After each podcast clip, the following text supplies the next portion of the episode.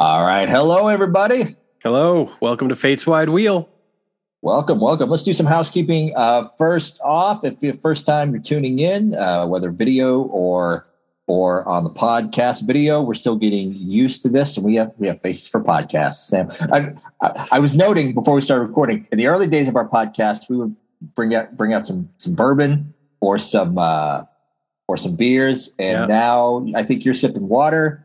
I'm sipping some some sleepy time tea right here. or some honey dripped in. How how time had changed. yeah. Yeah. There's Yeah. these bags under my eyes, you know. Oh yeah, more yeah. Uh, yeah. It's like it's, Uh, it's, so- it's honestly like sometimes I feel like you know Sam in Mirror Image walking into the bar, Oh, yeah. and looking in the mirror, like, I have crow's feet, what? the gray What? hair, the Yeah. When was the last time what the hell happened to me? Five, yes. Yeah. Five, five years for me. Three, three, close to three, four. uh, yeah, almost four. It'll be four in July. Almost. That's Yeah. right. Yeah. So anyway, some uh, housekeeping stuff. Find us on the web, uh, fateswidewheel.com. You can find us on Apple Podcasts, all the major podcast players, searching for uh, Fates Wide Wheel, or just searching Quantum Leap. Uh, Sam has been doing some some hard work and, and doing some uh, some stuff to get our visibility more up there on Apple Podcasts. So we're we're we're, we're like in the top two, if not the top one, if you search Quantum Leap on Apple Podcasts right now. So thank you for that that work that you're doing there. Yeah, well, I Um, mean, thank you to the listeners too. And Yeah. I mean, it's not it's not just me, but anytime somebody gives us you know those five stars or writes a, a good review, um, or hits subscribe or follow or whatever it is on their you know whatever their podcast catcher is, it, it helps. So Yeah. Um, so if you are so inclined, give us a review. Uh, and we do have, we haven't got any perks set up yet, but we do have a Patreon account set up and we'll put it in our, our show notes. Patreon.com slash Fates Wide Wheel. Um, if you're so inclined, even just throw a dollar a month. Yeah. Uh, at us right there. Just, just, just buy my tea. right, There we go. you know, and- and one of the things, and and and taking a cue from another podcast I've listened to is, I will certainly say, if you happen to have, uh, you know, money that you are willing to to donate to us, don't put it into your community. Donate to uh, a local charity. If, however, after that you want to give us some money, Sure. by Yeah. all means, throw Yeah. us a dollar a month throw us, you know thing. yeah. if enough people do that then our hosting is paid for um, any any technology or equipment that we need like me using perhaps a, a new webcam or something like that uh, Mm. you know it'll it'll help to make us better and certainly once the pilot drops this october you know we want to be firing on all cylinders um, which also kind of goes back to the Mm. reviews things if you have any comments if you have any suggestions feel free to drop us a line whether you send us a direct message on our twitter or our facebook page whatever the case may be we are absolutely open to Mm. any and all suggestions or advice especially for anyone that might have done this before or worked in any kind of video or audio production um, because even though we've been doing this for you know four and a half years uh, there- We're there's still, amateurs. yeah we're still we're still learning so We're still very much amateurs. Also, uh, you can shoot us uh, an email to it, uh, quantum leap pod at gmail.com. Make sure you get po- both P's in there with the leap and the pod. Don't be don't be confused by that. Or or just like record your voice and send us an MP3. Uh, I know we're going to work on stuff, getting some stuff on the website where you can just like do that through the website. But until then, Yeah. just just drop us an MP3 uh, or hit us up, whatever, and we'll we'll try to read your uh, uh, oh something's Oh. happening Oh, because I was just like, I, I haven't looked at our comments. Someone, uh, someone emailed us uh, yesterday saying that they have the pilot script oh really and they would and they would let us know. Someone, uh, Jeff Gelson of Gelson Talent. that is very very cool We may end up cutting this part out or blurring it out. I don't, or, or bleeping some stuff out. I don't know. Uh, but that's just interesting. that is That's interesting to know. It's very Uh, interesting Very interesting. Anyway, uh, so uh, what are we doing this week? We talked about if something new came up, we are going to start our capsule reviews. We were this week, starting with the pilot. Uh, but we we threw out that if something came up, we may do something different. And Sam, what's that something different? Yeah. So obviously, we're really looking forward to being able to bring you those capsule reviews. Uh, you know, keeping them uh, thirty minutes or less. We've got it all worked out how we're going to do our weighted averages and, and all sorts of great stuff. And look forward to revisiting Genesis to kick things off. But over the past week, and, and it happened even before this week, but certainly over the past week, we noticed a couple of articles, if you even want to call them that, um, from some websites and a couple of comments from people um, in Facebook groups and on Twitter that were complaining about the diversity in uh, the casting notice that was put out for the pilot. And initially, Dennis and I started talking about what we wanted to say, if we wanted to engage with any of these people, in particular on the Quantum Leap Facebook group, for instance. And, you know, I, I kind of said, I, I don't want to go looking for an argument or a fight because a lot of these people have obviously already made up their minds, and I don't know that we're going to change their opinion one way or the other. Um, but that if someone should come to us, then you know, let's let's talk. Let's see what mm-hmm. happens. And funnily enough, it didn't take long for just that to happen. Mm-hmm. Um, it was literally probably 48 hours, if that. Uh, and somebody had posted um, a comment, a reply to one of our tweets. Um, and it was actually a tweet that was unrelated to the casting notice or to the diversity of the casting notice. It was literally just a tweet promoting our last episode. Mm-hmm. Um, and they also posted something on the Quantum Leap subreddit, which is a weird place to be honest with you. It almost seems as though it was a little bit more welcoming and and active like 2 years ago compared to what it is now. Now it just mm. feels odd even with the announcement of the new pilot um, which is unfortunate because i feel like uh, you know there are a lot of other subreddits that i participate in that are not that even subreddits mm. for shows that are no longer on the air um, so when this comment, these string of replies kind of landed at us bemoaning the forced diversity and Hollywood checking the boxes and sacrificing the story at the expense of being seen as woke.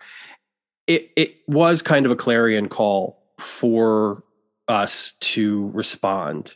And I don't think it's going to surprise any of our longtime listeners where we oh. stand on this particular issue, but we did feel it was worth devoting an episode to talking about this because not only was the discussion that we had on Twitter at sometimes a little frustrating and circular through no fault of our own, uh, but it also it also made me feel like we needed to say something um, in the midst of the renewed visibility of the show and potentially of this podcast and knowing that there are new listeners coming on board.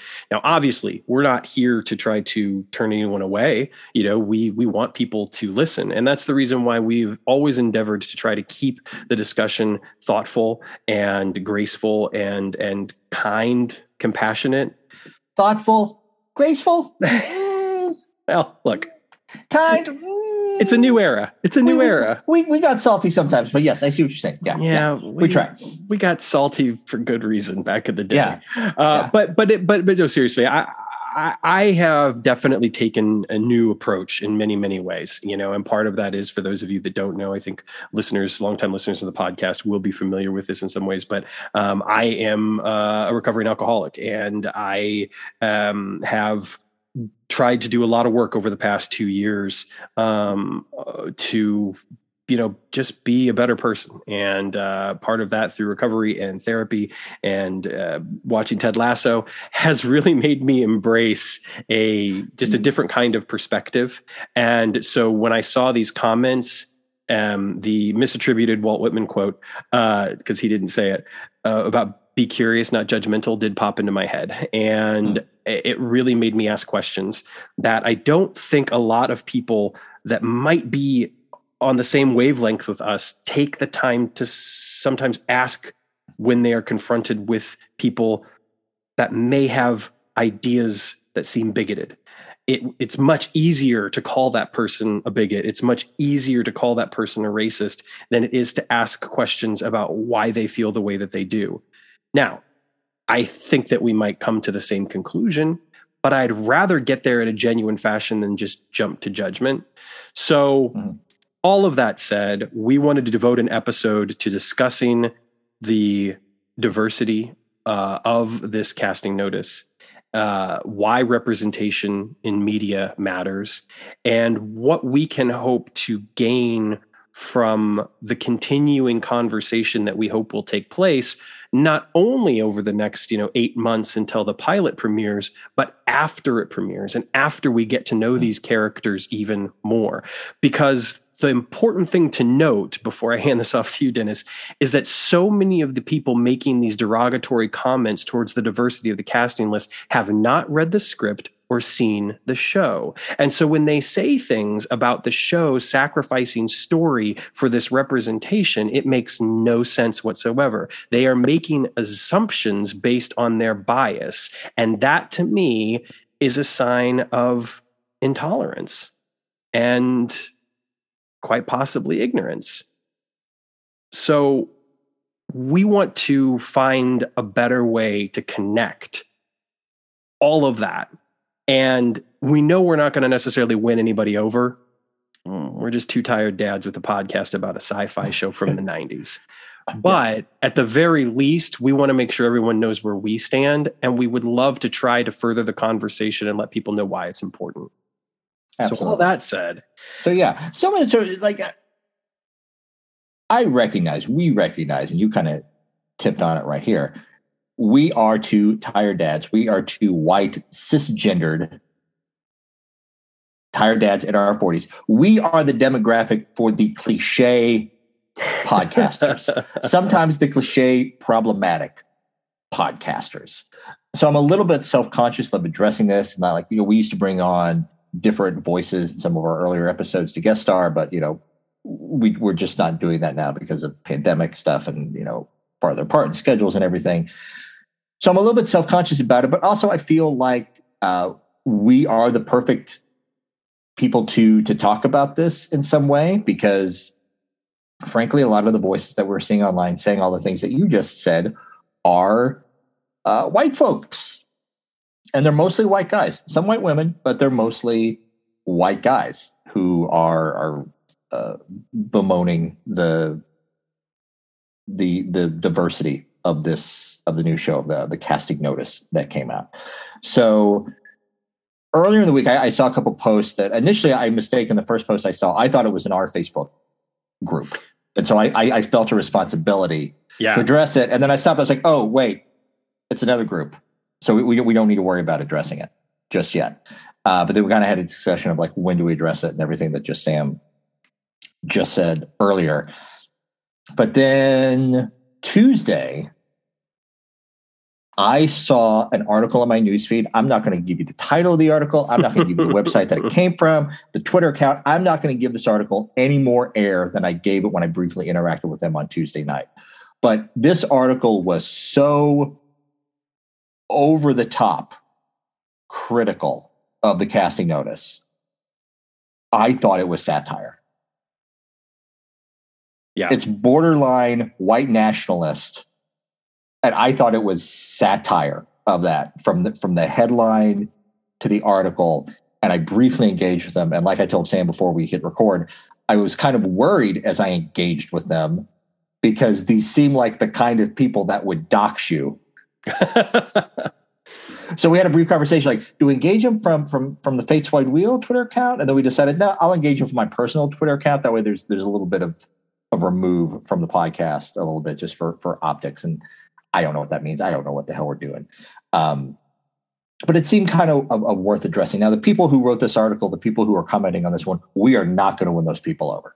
Right. They they they are they are hard. They are hard to the right. They have already decided everything that they've decided about about this new series. But like you said, I think I think there are a lot of people. I don't think we are going to win you over immediately, but I think over time, if you let what what we say and what other voices are saying, if you let them marinate a little bit, um, hopefully we can bring it around and be new open. Uh, the, the thing that I struggle with when when I hear people talk about bemoaning, you know, casting diversity in, anything, uh, and this has been going back for um, how long has Star Trek Discovery been on the air now? Four, Gosh, four years, yeah, four, four, four or five years. years yeah. Everybody bemoaning that. Um, the thing that you got to pay attention to and notice that the only people that are critical of the diversity are white people. Right. I mean, occasionally, I mean, sometimes like I, I, have seen like like sometimes like the occasional person of color will will will say that this is pandering. That's a perfectly valid critique. Uh, but vast majority of the people who make these comments are white people. So you got to kind of pick that part and examine that. And like, why does it bug you so much of the idea of white people not front and center of the show? And especially on a show like Quantum Leap that did present views of, of different races, uh, women's issues, uh, kind of touching on homosexuality, even though they kind of fumbled the ball a little bit in both of the episodes that they that they did there. They tried. Right, right. Um, why does it bug you so much to see a show where you have those issues, where you see those people represented in the episodes, but they weren't the stars of the show? Why do you? Why does it bug you to see people of color, women, basically everyone but non-white males at the head of the show. Right. Why does that bug you so much? And I don't like you just said like I don't think it is comes from a place of malice or intentional bigotry. I just don't think you're seeing inclusiveness from another point of view other than white because when white, and especially white male, as far as stars of shows, have been the default for as long as the movie and television industries have been in existence, that's what you're used to seeing. Yeah. And anything else can feel forced. But for anyone who is not white, it is important to see those different voices, to see those different looks represented. I mean, I mean, there are examples of um, I, am a horrible site. Nichelle Nichols, mm-hmm. Lieutenant Uhura on Star Trek. Is that Michelle? her? Nic- Nichelle Nichols, yeah. Michelle, Michelle, not Michelle, yeah. but Michelle, yeah. Um, how how black girls found it so important to see her on the bridge of the Enterprise. Um, non more and more we're seeing uh, transgender and non-binary characters pop up on TV shows, and we hear from those that population and like how important it is to see their their their own people represented in TV shows. Yeah, and people of different races and whatever. Like, it is important to see that, and not just as like the guest stars of the week or the background characters but upfront and center. Yeah. And it yes. seems like if it's hitting you over the head a little bit, maybe sometimes it is a little hitting over the head with it. Uh, but I think that's okay because it's kind of an overcorrection for almost 100 years at this point of the movie and TV industry. Well, yeah. I mean, it's a wake up call in a way, and people don't like that wake up call. Some people don't like that wake up call. Mm. You know, I think mentioning Star Trek is a perfect example because we're talking about a show that was very progressive for its era. And I think having a black woman in a position of authority based off the fact that she's an officer and she's on the bridge of the enterprise um, was definitely something that broke barriers. But if you look at it through a lens of our time, which is something we've always tried to do on this podcast, is contextualize the show based on when it was set, when it aired, and when we were viewing it. And I think that Star Trek is a perfect platform for this.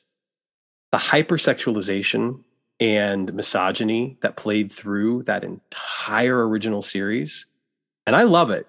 You know how much I love Star Trek. Sure, yeah. But I I cannot be blind to the fact that there are plenty of moments that uh, make me a little uncomfortable now because you do see the way that these characters are ultimately treated and i think that that's also one of the big disconnects for some people is it's not just the fact that we have this person here on the bridge but you have to ask yourself what is she doing and how is she treated by the people around her and oftentimes she was not treated in a way that told me anything about her position as an officer on the crew of the enterprise um, as someone who had this position of authority and um, deserved respect. Uh, and I, I, think you know the same could be said for, for the character of Sulu. I mean, George Takei has been very blunt about his feelings about the time that he spent on that show and how it was important at the time in 1966. But if we haven't gotten any further than that in the intervening years, then we're not doing it right. And I think that his point is incredibly valid. You know, we're talking about somebody who 20 years prior to being on that show, he was in an internment camp. And that was an anniversary that was that was that that just passed actually mm-hmm. recently it was the opening of those internment camps and so you know we, we like at times i say we um, using you know that collective we as as as white people especially as hetero cisgendered white men like to pat ourselves on the back for these things that have come in the past that seem to have broken barriers or been extremely progressive for their time but if we rest on those laurels we're not going to be doing anything to win anybody over in the future because eventually what was past is just going to be seen as antiquated and not good enough enough. And that's exactly what looking at a show like Star Trek, the original series, through today's lens looks like. You know, it's not that it's not that I can't appreciate the stories. It's not that I can't have fun watching it because absolutely I can and I do. And I'm going to introduce my kids to it and I'm going to enjoy it with them. But I'm also going to be able to have thoughtful conversations with them about the treatment of some of the characters and how it's wrong, especially the way the women are treated on that show. Um, so I, I think that sometimes like there's this idea that it's like as long as as long as there's somebody who's black as long as there's somebody who's asian you know it's like uh, that's good enough. And it's like well no.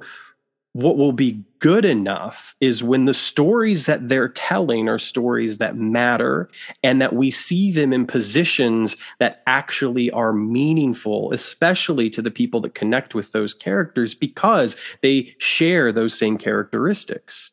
I, I think that one of the things that often gets missed when we talk about representation in media is the impact that this can have, especially on youngsters when they see mm. someone who looks like them on screen. And and if they've grown up only seeing people, let's take Dr. Ben Prasad, the lead character from, from the new Quantum Leap show, as our specific example. He is written to be a person of Middle Eastern, North African descent. Asian American Pacific Islander is also included in the character description, but I'm just going to tell you right now, I know for a fact that he is written to be Middle Eastern North African. Like that's how the character is actually mm. written.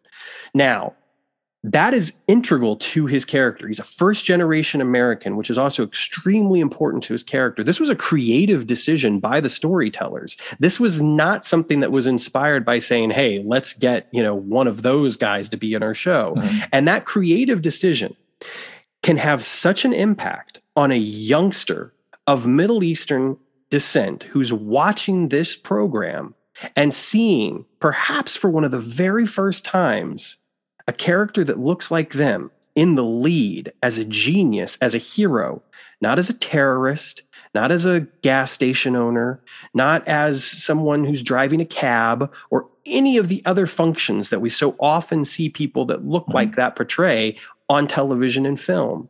And that impact can be so meaningful that it can literally change the direction of someone's life. How many young Black Americans, and I realize I say this from a place of privilege as a white male, but how many young Black Americans grew up seeing themselves on TV portrayed only as the bad guy or gangsters, yeah. never imagining that one day they could see themselves being the president of the United States? much less being the hero on a TV show. Now, thank goodness we have moved on from that. And that's not to say that there are not there there are absolutely places for stories like, you know, Menace to Society or Boys in the Hood or whatever. There are places for those stories because those stories are real. They are authentic. But that said, if that's all we see, if that's all we perpetuate on shows like Law and Order or NYPD Blue or whatever, you know, crime of the week TV show is, is that they're always the bad guy. What message are we sending to young black Americans or young Middle Eastern Americans? The message is all wrong. And if we have the opportunity to create stories and to empower people to see themselves in a different light, then that is absolutely what we should be doing. Yeah. or even not like you know mention like um you know criminals are in a bad light just how important it is just to bring them to the forefront, just to make them like the like the main characters, just the main part of the story. Um, and that's perfectly. I mean, we see that on a lot of we see that on a lot of TV shows and movies right now. What the issue that we're running into is when we're seeing shows that were classically led by white men, Star Trek, Quantum Leap. It's like when we are rebooting or continuing these shows, when we bring these other characters to the forefront, this is when we're getting these arguments about forced diversity. Right, right. And the thing is, is like I, will go ahead and read these comments. Um, I'm not going to uh, attribute them to anyone, but I'm just going to go ahead and read them. When they announced the reboot, I did try to tell them that making political decisions around the show rather than creative ones would be a bad idea. There were a huge amount of people Sam met who weren't white or males, but that's because it served the story. These forced diversity castings don't sound great for roles that could be played by anyone skilled. As long as they do a good job, it doesn't matter if we end up with an all white male cast or an all black female cast. Hiring specific races or genders for diversity seems more like a political decision I cannot support. Okay. Here's where I get to do my John Oliver impression. Cool. Because the thing is, is that like that is such a warped and narrow view of what actually happens in the creative process. These writers don't sit down with a checklist and say, we got to have one of those, we got to have one of those, we got to have one of those, and then reshuffle them any way that they see fit. these writers sit down and they create a story. And when they're creating the story, they ask questions. And those questions are, who's this guy? His name's Ben. Okay, great. Where does Ben come from? You know what? I think Ben grew up with a single mother and uh, you know maybe maybe maybe that mother's a refugee and uh, he's he's uh, you know from the middle east um, and you know he's got kind of a hard life growing up but he's really smart like he's genius level iq and he succeeds and he comes to work on this amazing project that deals with time travel and the point I'm trying to make here is all of that's built into the character. That's sure. the character they created. So this this notion that you know it's done for any sort of diversity hire reason or that it's done to check a box is so wrong. And when you level a comment on any piece of art at all about political decisions, here's something that maybe, you know, some people don't understand. All art is political. The minute you make a choice about anything in your script, in your play, whatever you're working on, a painting, a song, the minute you make a choice, you've made a choice based on the politics of it. And that's the world in which we live and have always lived. Because we see the political spectrum before us today. And you know, based off of everything that I've been talking about for the past 10, 15 minutes, not that this podcast is art by any stretch, but, but you know where I stand based off of mm. the choices that I've made on what I say. Sure. The same can be said of, of any piece of art. Mm. So it, it, when I see stuff like that, it, it, it just, it makes it so difficult not to want to like, you know, to rush to that judgment, to say, you know, your bias is showing, to, to, to say that, um, it's clear to me that the reason why you're not on board with this is because they're not white. And the more and more you have this discussion, the more you try to ask those questions, the more and more you just kind of keep coming back to that same thing that you say, I don't understand why you're making this assumption that these choices were made independent of the story, especially when you haven't seen the story. And when you say, I just want a good story, and they're sacrificing that for the characters, you don't know that because you haven't seen it and you haven't read it. So you have absolutely no idea. So, what am I supposed to think when you're making such a big deal out of the way these characters look? Mm. I'm going to flip that a little bit. I'm going to say, I'm going to assume, let's say if they do sit down with a checklist and say, we need this, we need this, we need this. I'm fine with that. I don't, I mean, like I said, if we need to do some overcorrection, let's do some overcorrection. And I see the argument all the time is like, you, you know, just cast the best person. Yep. Like, like if, if, if the best person who auditions for the new Sam, let's call it that. If the best person who auditions for the new Sam is white, make them white. If they're black, make them black. If they're whatever, make them whatever. Do you know how many, I don't know what the number is, how many actors there are right at any given time in LA, New York, Vancouver, who are trying to break through or are trying to get into a role of all different nationalities, gender types, whatever you could not audition them all and get the best person. Sometimes you know you got to sit down and you're like, no, we're going to make this person this demographic. We're right. going to make this person this demographic. If we make a nice little soup and we make it diverse, who cares? Yeah, I'm on board with that. You know, I, the, the the one thing that I can't help but come back to is, I mean, Hamilton is one of the finest pieces of art I've ever witnessed in my entire life. I don't. I, I, I mean, mm. legitimately, I think it's one of the finest pieces of art I have ever witnessed in my entire life. Mm. And they made a very specific point of only casting, mm. you know, certain people in those roles. The only white person in the cast is supposed to be King George. And they were very specific about that to the point wow. that they got in a little bit of trouble on occasion because there's some rules in certain places that you're not supposed to post cast lists that are, are done that way. And a lot of times that was done to frankly, to protect the marginalized and the disenfranchised. It was not done to protect the white guys who were always going out there and getting cast anyway. Mm-hmm. That's the other thing, too. It's like, how presumptuous of you, how arrogant of you to think that that they're not going to cast the best actor for the job you know? And it's like that's the other thing too is it's so subjective. It's such a subjective medium. Like why can't we after decades and decades and decades of showing this preference for you know white men to be the lead roles for our television shows why yeah. can't we make a choice a conscious effort to say you know what? I'm gonna do things a little differently on this one. Especially considering that there i and I, I couldn't even like start to list off all of the numerous cases of of art of pieces of art being whitewashed with adaptations from the comic book, the graphic novel, or the novel to the screen, taking someone who was Asian or black or whatever and making them white when you bring right. them to the big screen. Uh, John Wayne played Genghis Khan for God's sake, yeah. and not I mean, well, and not well. I no, I mean, and I and I, I, don't mind the Duke. All right, you know, like I know, but I, there's some John yeah. Wayne movies I like, but I know, yeah, yeah. but uh, you know, countless, countless examples of them whitewashing. So, like I said, if for a while, if they go the other way, I'm cool with that. Yeah, one of the comments that I made um, during the discussion on Twitter, um, which if you go to our Twitter account, you can follow this entire conversation through our tweets and replies if you are so inclined, uh, is I remember some years ago, this is probably eight or nine years ago now, when I saw a casting notice here in Chicago for Streetcar Named Desire. And they were very specific about only seeking black actors. And I remember looking at that and thinking to myself, oh, I want to do that show. Like, why can't I do that show? And I, you know, I sat with that for for for a minute. Um, and I and I, you know, I had to kind of think about it and, and, and say to myself, well, that's not the story that they're choosing to tell. And that's not the way that they're choosing to tell the story.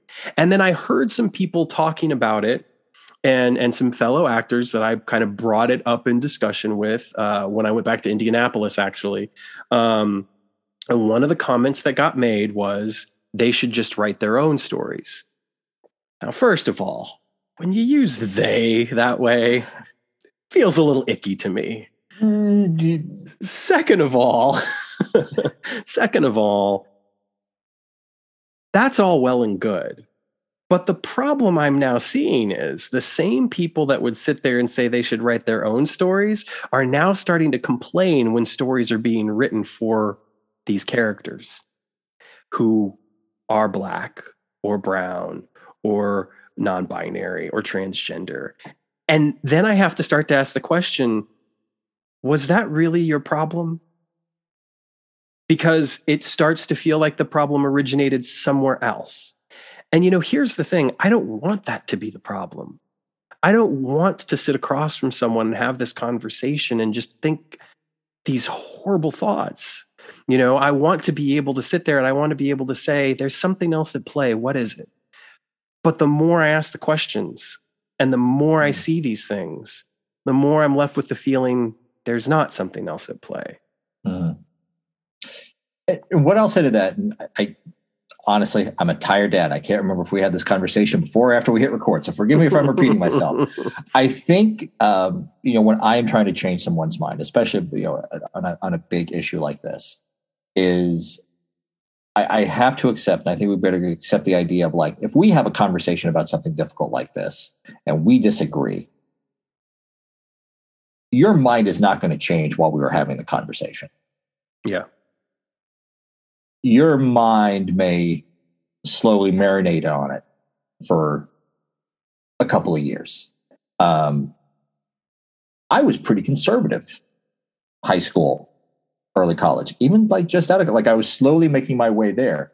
But a lot of my way there were conversations that I had with a couple of liberal folks just over time, just over time, here and there, here and there. I'd make a stupid comment. They would gently educate me here and there, here and there. And then, you know, by the time I was in my mid 20s, I was firmly in the liberal liberal, liberal, leftist, whatever you want to call us. Sure. Um, so you got to use the idea you're not going to change someone's mind immediately with these with these things. Sure. Yeah, I, I, mean that's the that's part of the whole issue, isn't it? That change is slow, mm-hmm. and you know, I reached out to a couple of other people because I wanted to get a perspective that wasn't my own.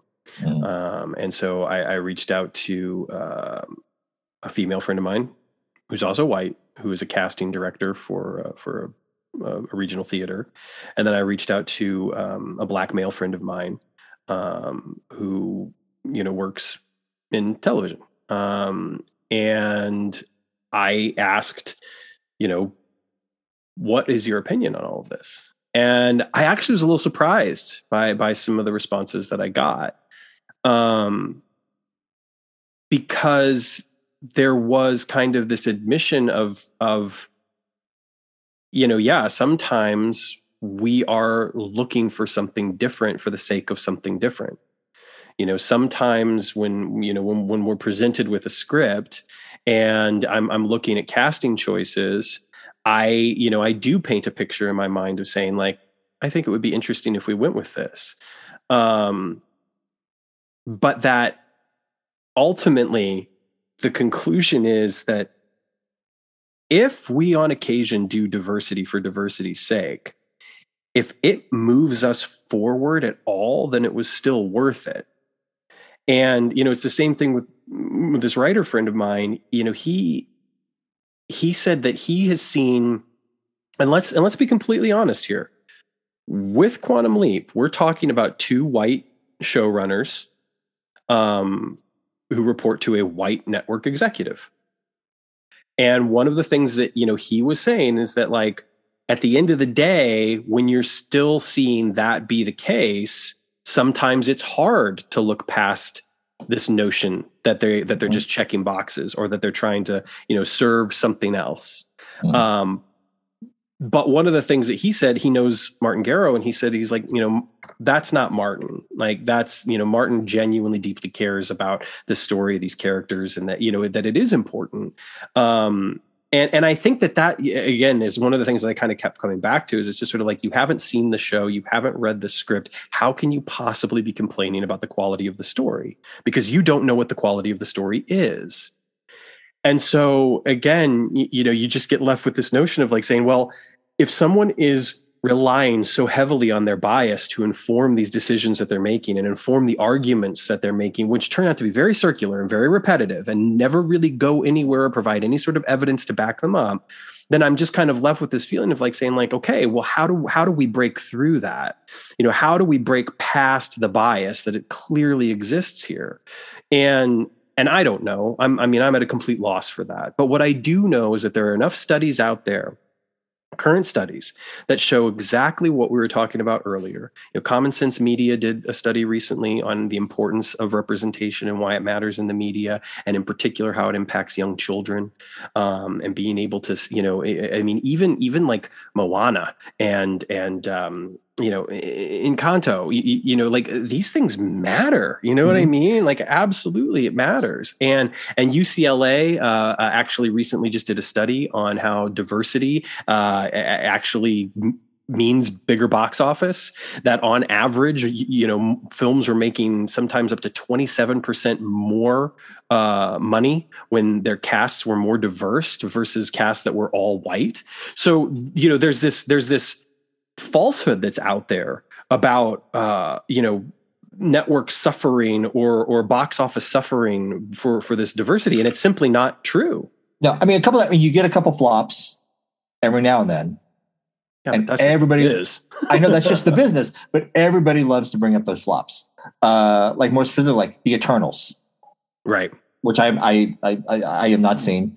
Uh, just for lack of, I've I've just hit the point. I'm I'm at Marvel burnout. There is so still much. Still has still has a hetero yeah. white male lead, by the way. Sure, yeah, but you know everybody likes to point to that uh, without pointing to Shang Chi, right? Which everybody had the same complaints about. A lot of the toxic fanboys said it was going to flop, and it was huge. And I don't know if you've seen it yet or not, but artistically, I would put that up there in my top five Marvel movies. Yeah. Look, the, the big one to always point to, I feel like, is Black Panther. I mean, we were able to witness, you know, through videos, through tweets, through all sorts of things how incredibly impactful that film was in particular on young black males and and and young black women as well you know I mean, a character like shuri really influenced a lot of uh, because of such a positive you know role model in so many ways and and and obviously you know we, we were literally recording when chadwick boseman died and we took mm. time to actually take a moment and talk about it while we were recording sure. and i mean you saw the impact that his passing had and and and this is not to belittle the rest of his career, which he made some amazing films and had some incredible performances. But so much of that, even to the way that he was talked about as a king and and Wakanda Forever trending and all this sort of stuff, had to do with the impact of that film. So there's so there, there's so much evidence out there especially recently about why this is so important and when i see people trying to put it in their sights, so to speak, you know, to to to take a hit at it, um, it, it it's hard for me to understand. And I want to understand. And like I said, I want to understand in a way that doesn't lead me to saying, you have bigoted ideas, you have racist ideas. Because I also like to think, you know, that the person is not racist that the person is not bigoted. It's the ideas. It's the policies. It's the you know it's it, it's everything else um you know that people have the ability to change. Mm. um you, you know i mean that's the thing about this show. When we talk about the classic series and we talk about the lives that sam touched he was able to affect change and dealt head on with racism and did that with characters that were set in their ways. The first truly great episode of the series had to do with just that. Mm-hmm.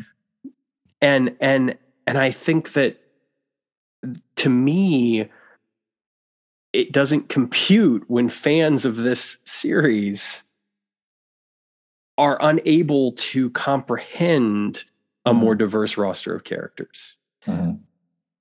I I think that there's potential to see Sam. If that's the case, then there's potential to see Sam as a white savior trope, which is valid. I mean, come on. I mean, we've talked about this a lot in our old episodes, right? It's not. I mean, yes. I mean that that is like you know we we we contextualized the the show and we did our original reviews, and yeah, a lot of them by today's standards they do fall into the white savior trope. The one saving grace of that, I feel like, and it's the one thing that's so interesting about the show is that the gimmick of the idea that other people don't see him as white in those roles. Sure. You know, he's Jesse Tyler or in Black and White on sure. Fire, you know, is it, and so it makes it a little bit more interesting than I think mm-hmm. if it was just a white guy walking into town saving the day. Um, sure. But at the end of the day, it is still a white guy saving the day. Walking into the, yeah. So, but but, but I, I, besides all that, I think that the you know the, the, the joke that we have had multiple times, and and that you've you've uh, uh, expressed a couple of times even recently, is that like you just want to kind of ask, did you even watch the show? Yeah, did you? Yeah. You know, and there was, and, and I will address this one critique because this is the one critique that I see. It may hold a little bit of water, maybe a little bit, and then uh, I want to try to give a, a, counterpoint. I've seen one argument on Facebook is that like the original Quantum Leap works, and they think the new Quantum Leap would work. You need Sam to be a naive farm boy, white guy, to see these other people's perspectives, and like he, he's learning, he's learning something about other perspectives.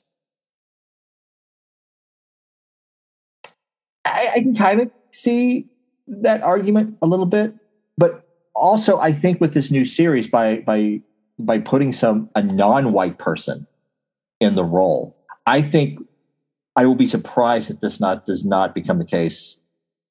If this does not become a, a running, I don't know running trend is the right word, but if this is not a regular thing that we see on the new show, is this new character, this new non-white leaper leaping into white people mm-hmm and seeing how a lot of things are easier just because of white privilege. Sure.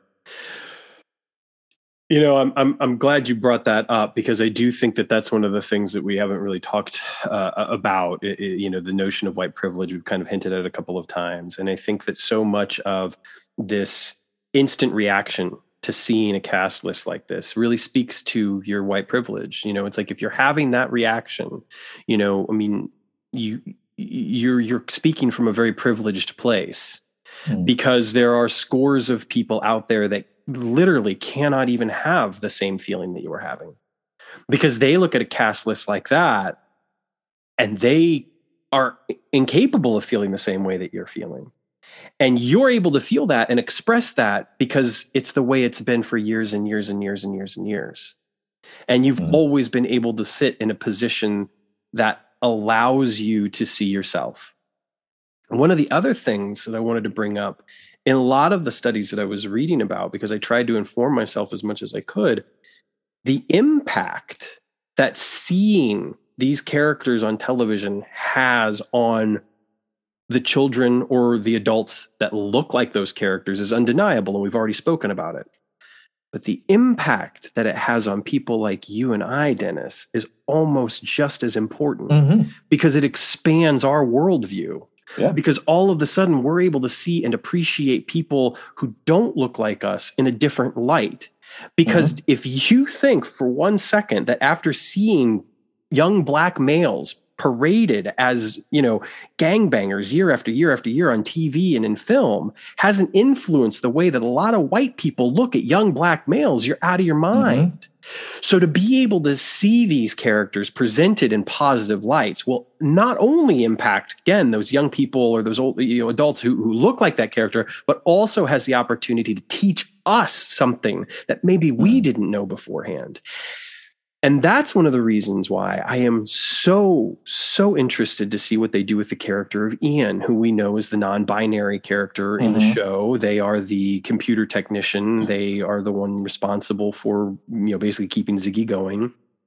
And to see how that character is connected and woven into the fabric of the story, uh, I think is something that I'm I'm intrigued by. This idea that we're talking about someone who who has dealt with alienation all their life to the point where now they can really only connect with technology, I think speaks volumes about the way that so many people in those shoes have felt. And to be able to show that to viewers, to be able to say, this is the this is how it is for some people that deal with this. This is how it is for some people that grow up in an identity that is not who they are. I think that that's incredibly powerful and has the potential to be one of the most interesting and important characters in the show in some ways. So i obviously am thrilled thrilled with the diversity and the representation in this casting notice. And we haven't even talked about the fact that we have, you know, that that that our um, our observer is a woman and a military veteran at that, which I think is mm-hmm. fascinating. The other thing that made no sense to me is that people were complaining about, you know, checking the boxes and having a black character. And I just thought to myself, and I even said this at one point, I was like, you do realize that magic was in the original it's a callback. series. It's a callback to the old show. Magic yeah. was black. So yeah. opening up that casting to just anybody, like, yeah, I, I mean, that would basically be like saying, like, uh, the, uh, you know, to flip it around for a second, it's just sort of like, so, so you're saying that we should audition black actors for Spock? Then, like, you're okay with that? Like, you know what I mean? Because oh, sure, yeah, because it, I mean it's a much bigger character. I understand that, but the idea that you know you take a prior you know established character and all of a sudden you just want everybody to be able to audition for him, it's like, well, you're the same people that complain when you know superman the notion that superman might not be white or spider-man not, might not be white in a movie or whatever you complain about that. And now you're sitting here and you're saying like we should open up the casting for magic. It's like mm. come on. Yeah. And, and I'll, I'll, I'll, jump back to to ian and then maybe we should start wrapping this up mm-hmm, mm-hmm. our, our promised time limit. Have you seen billions on showtime? I unfortunately have not. Uh, so i discovered it early after dexter ended I'm not going to get into that. if you're watching this on video, you just saw the look on my face. Uh, after Dexter ended, I, I, switched over. I started watching Billions, and I burned through like five seasons of the show. I have never burned through a show faster than that. But there's a non-binary character mm. on Billions by the name of Taylor Mason, played by non-binary actor Asia Kate Dillon. I think her, uh, sorry, their other big credit is um, uh, Orange is the New Black Mm, mm. And I stopped watching that show after the first season. But the thing that I, I love about the characterization of them on this show is that the creators made a very conscious choice to very rarely make commentary on the fact that mm. Taylor is non binary. Sure. You're dealing with hedge fund frat bros who you could very easily imagine them misgendering Taylor and calling them by the pro- wrong pronouns sure. in a cruel manner at any given moment. And they go out of their way to not. Right. Like, even when there are conversations behind Taylor's back, and there are a lot of conversations because a lot of people don't like Taylor for for a lot of reasons on the show. But even when they're talking about them behind their back, the they their pronouns just flow out of their mouth. There is no awkwardness to it. Nice. Uh, everybody on that show is a piece of shit, but only the real pieces of shit purposefully misgender them. Yeah, and I kind of hope I'm kind of hoping maybe that a lot of times like they the, and I this is a long-winded way of saying I hope the new show like makes commentary on it by not making commentary on it and just letting it be. Sure. Well, I think that there are a lot of ways to be able to tell that character story that don't necessarily you know that don't necessarily do that like what you're saying sure. Like I, I, think that there are wonderful ways to portray them in a way that i think will be relatable and and identifiable um, while also you know not forgetting the fact that this person again i mean there's got to be a reason why they uh, feel more connected to this technology than they do to the, the humans around them and i think being mm. able to explore that potentially is like i said is interesting to me um, you know, I, I, I had a thought and it, and it disappeared from me, uh, which which sucks because I think it might have been a halfway decent one. Um, oh, it was about pronouns. So you know, pronoun usage. It's it, I, I, one of the things that I noticed in some of the discussions that I was following, which did not go well and, and involved people basically just hollering at one another. And I will have to say, all due respect to the people that I spoke with on Twitter, because the conversation was respectful. There was never a time when it devolved into name calling. There was never a time when it felt aggressive in any manner. It did feel like an exchange of ideas. Ideas that I didn't agree with and that they didn't agree with, and that's fine. But it was an exchange of ideas, and I and I really appreciate that. And I appreciate. I don't want to name them because you know I don't have their permission. So again, you you can go find the Twitter sure. exchange if you want to. Uh, sure. But I. I felt they were very respectful, and I really appreciate that. And I uh, even if I cannot agree with with their position, um, and I have questions about why they might feel the way that they do, I, I respect very much so the way that they handled it.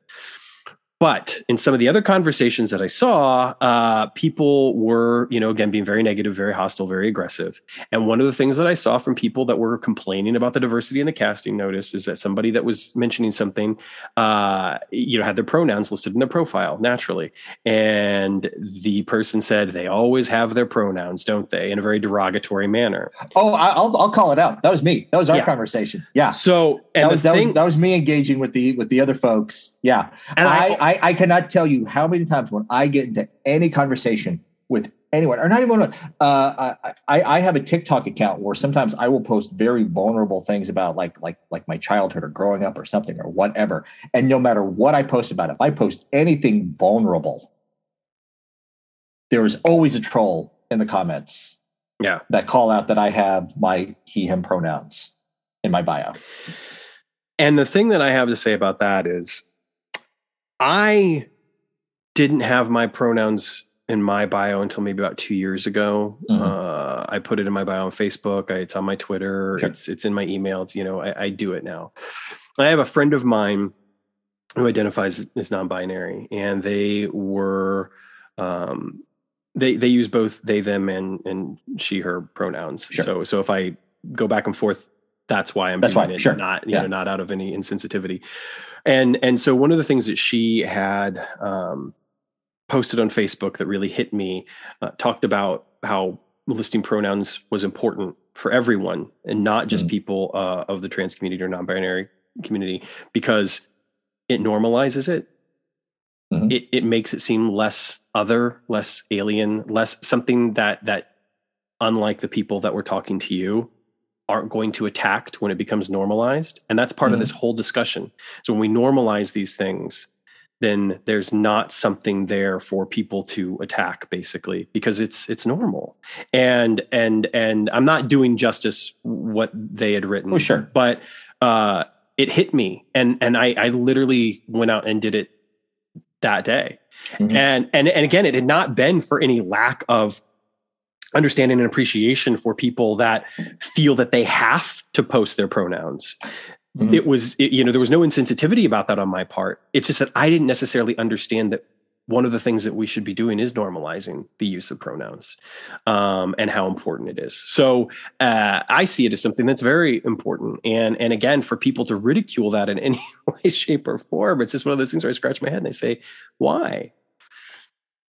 Before we finish, I do want to go ahead for those that hadn't um, had the opportunity to read it, um, because I do feel passionately about it, and it is something that I that I took the time to consider. And I feel like I haven't necessarily done a lot of asking of questions over the past forty five minutes. Mm. You know, and and I do want to hold true uh, ultimately to to my goal, which again is to ask questions. In response to the comments about mm. the diversity of the casting, I'm often curious when I read comments such as these. I wonder where it's coming from. Why is there an issue with a notion of diversity and representation? Why do those that make these comments tend to fall back on the rhetoric of as long as it's good, I won't care? If that were truly the case, would the view be held to begin with? Wouldn't they simply wait until the show premieres and then rail against the perceived quality of the program? Or is there something deeper at play? Is there some sort of inherent threat in the diversity of a casting notice? Could it be that a creator's intent to share a non normative roster of characters impedes on some deeply rooted belief that the world must look like the beholder? And if so, where does that leave the youngster of Middle Eastern descent that's only seen people that look like them portray terrorists or racially insensitive caricatures? What a privilege people that look like me have had to see their heroes share the outward and, in most cases, inward characteristics of myself. But wouldn't it be better for all of us if we saw a broader tapestry of stories and characters out there? Wouldn't we all find something special in that diversity? Wouldn't the privileged be able to do away with prejudices influenced by decades of stereotyping? Wouldn't the marginalized be able to sit up a little straighter and seeing their heroes look like them?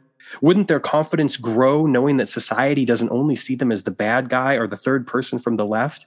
And wouldn't the privileged be more accepting of those that were different from them, knowing that they had much more to offer than being a bad guy or background noise?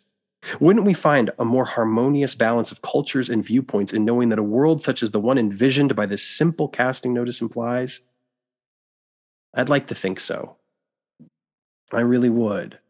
It's Hugh Fred Beeman and Good Morning Peoria.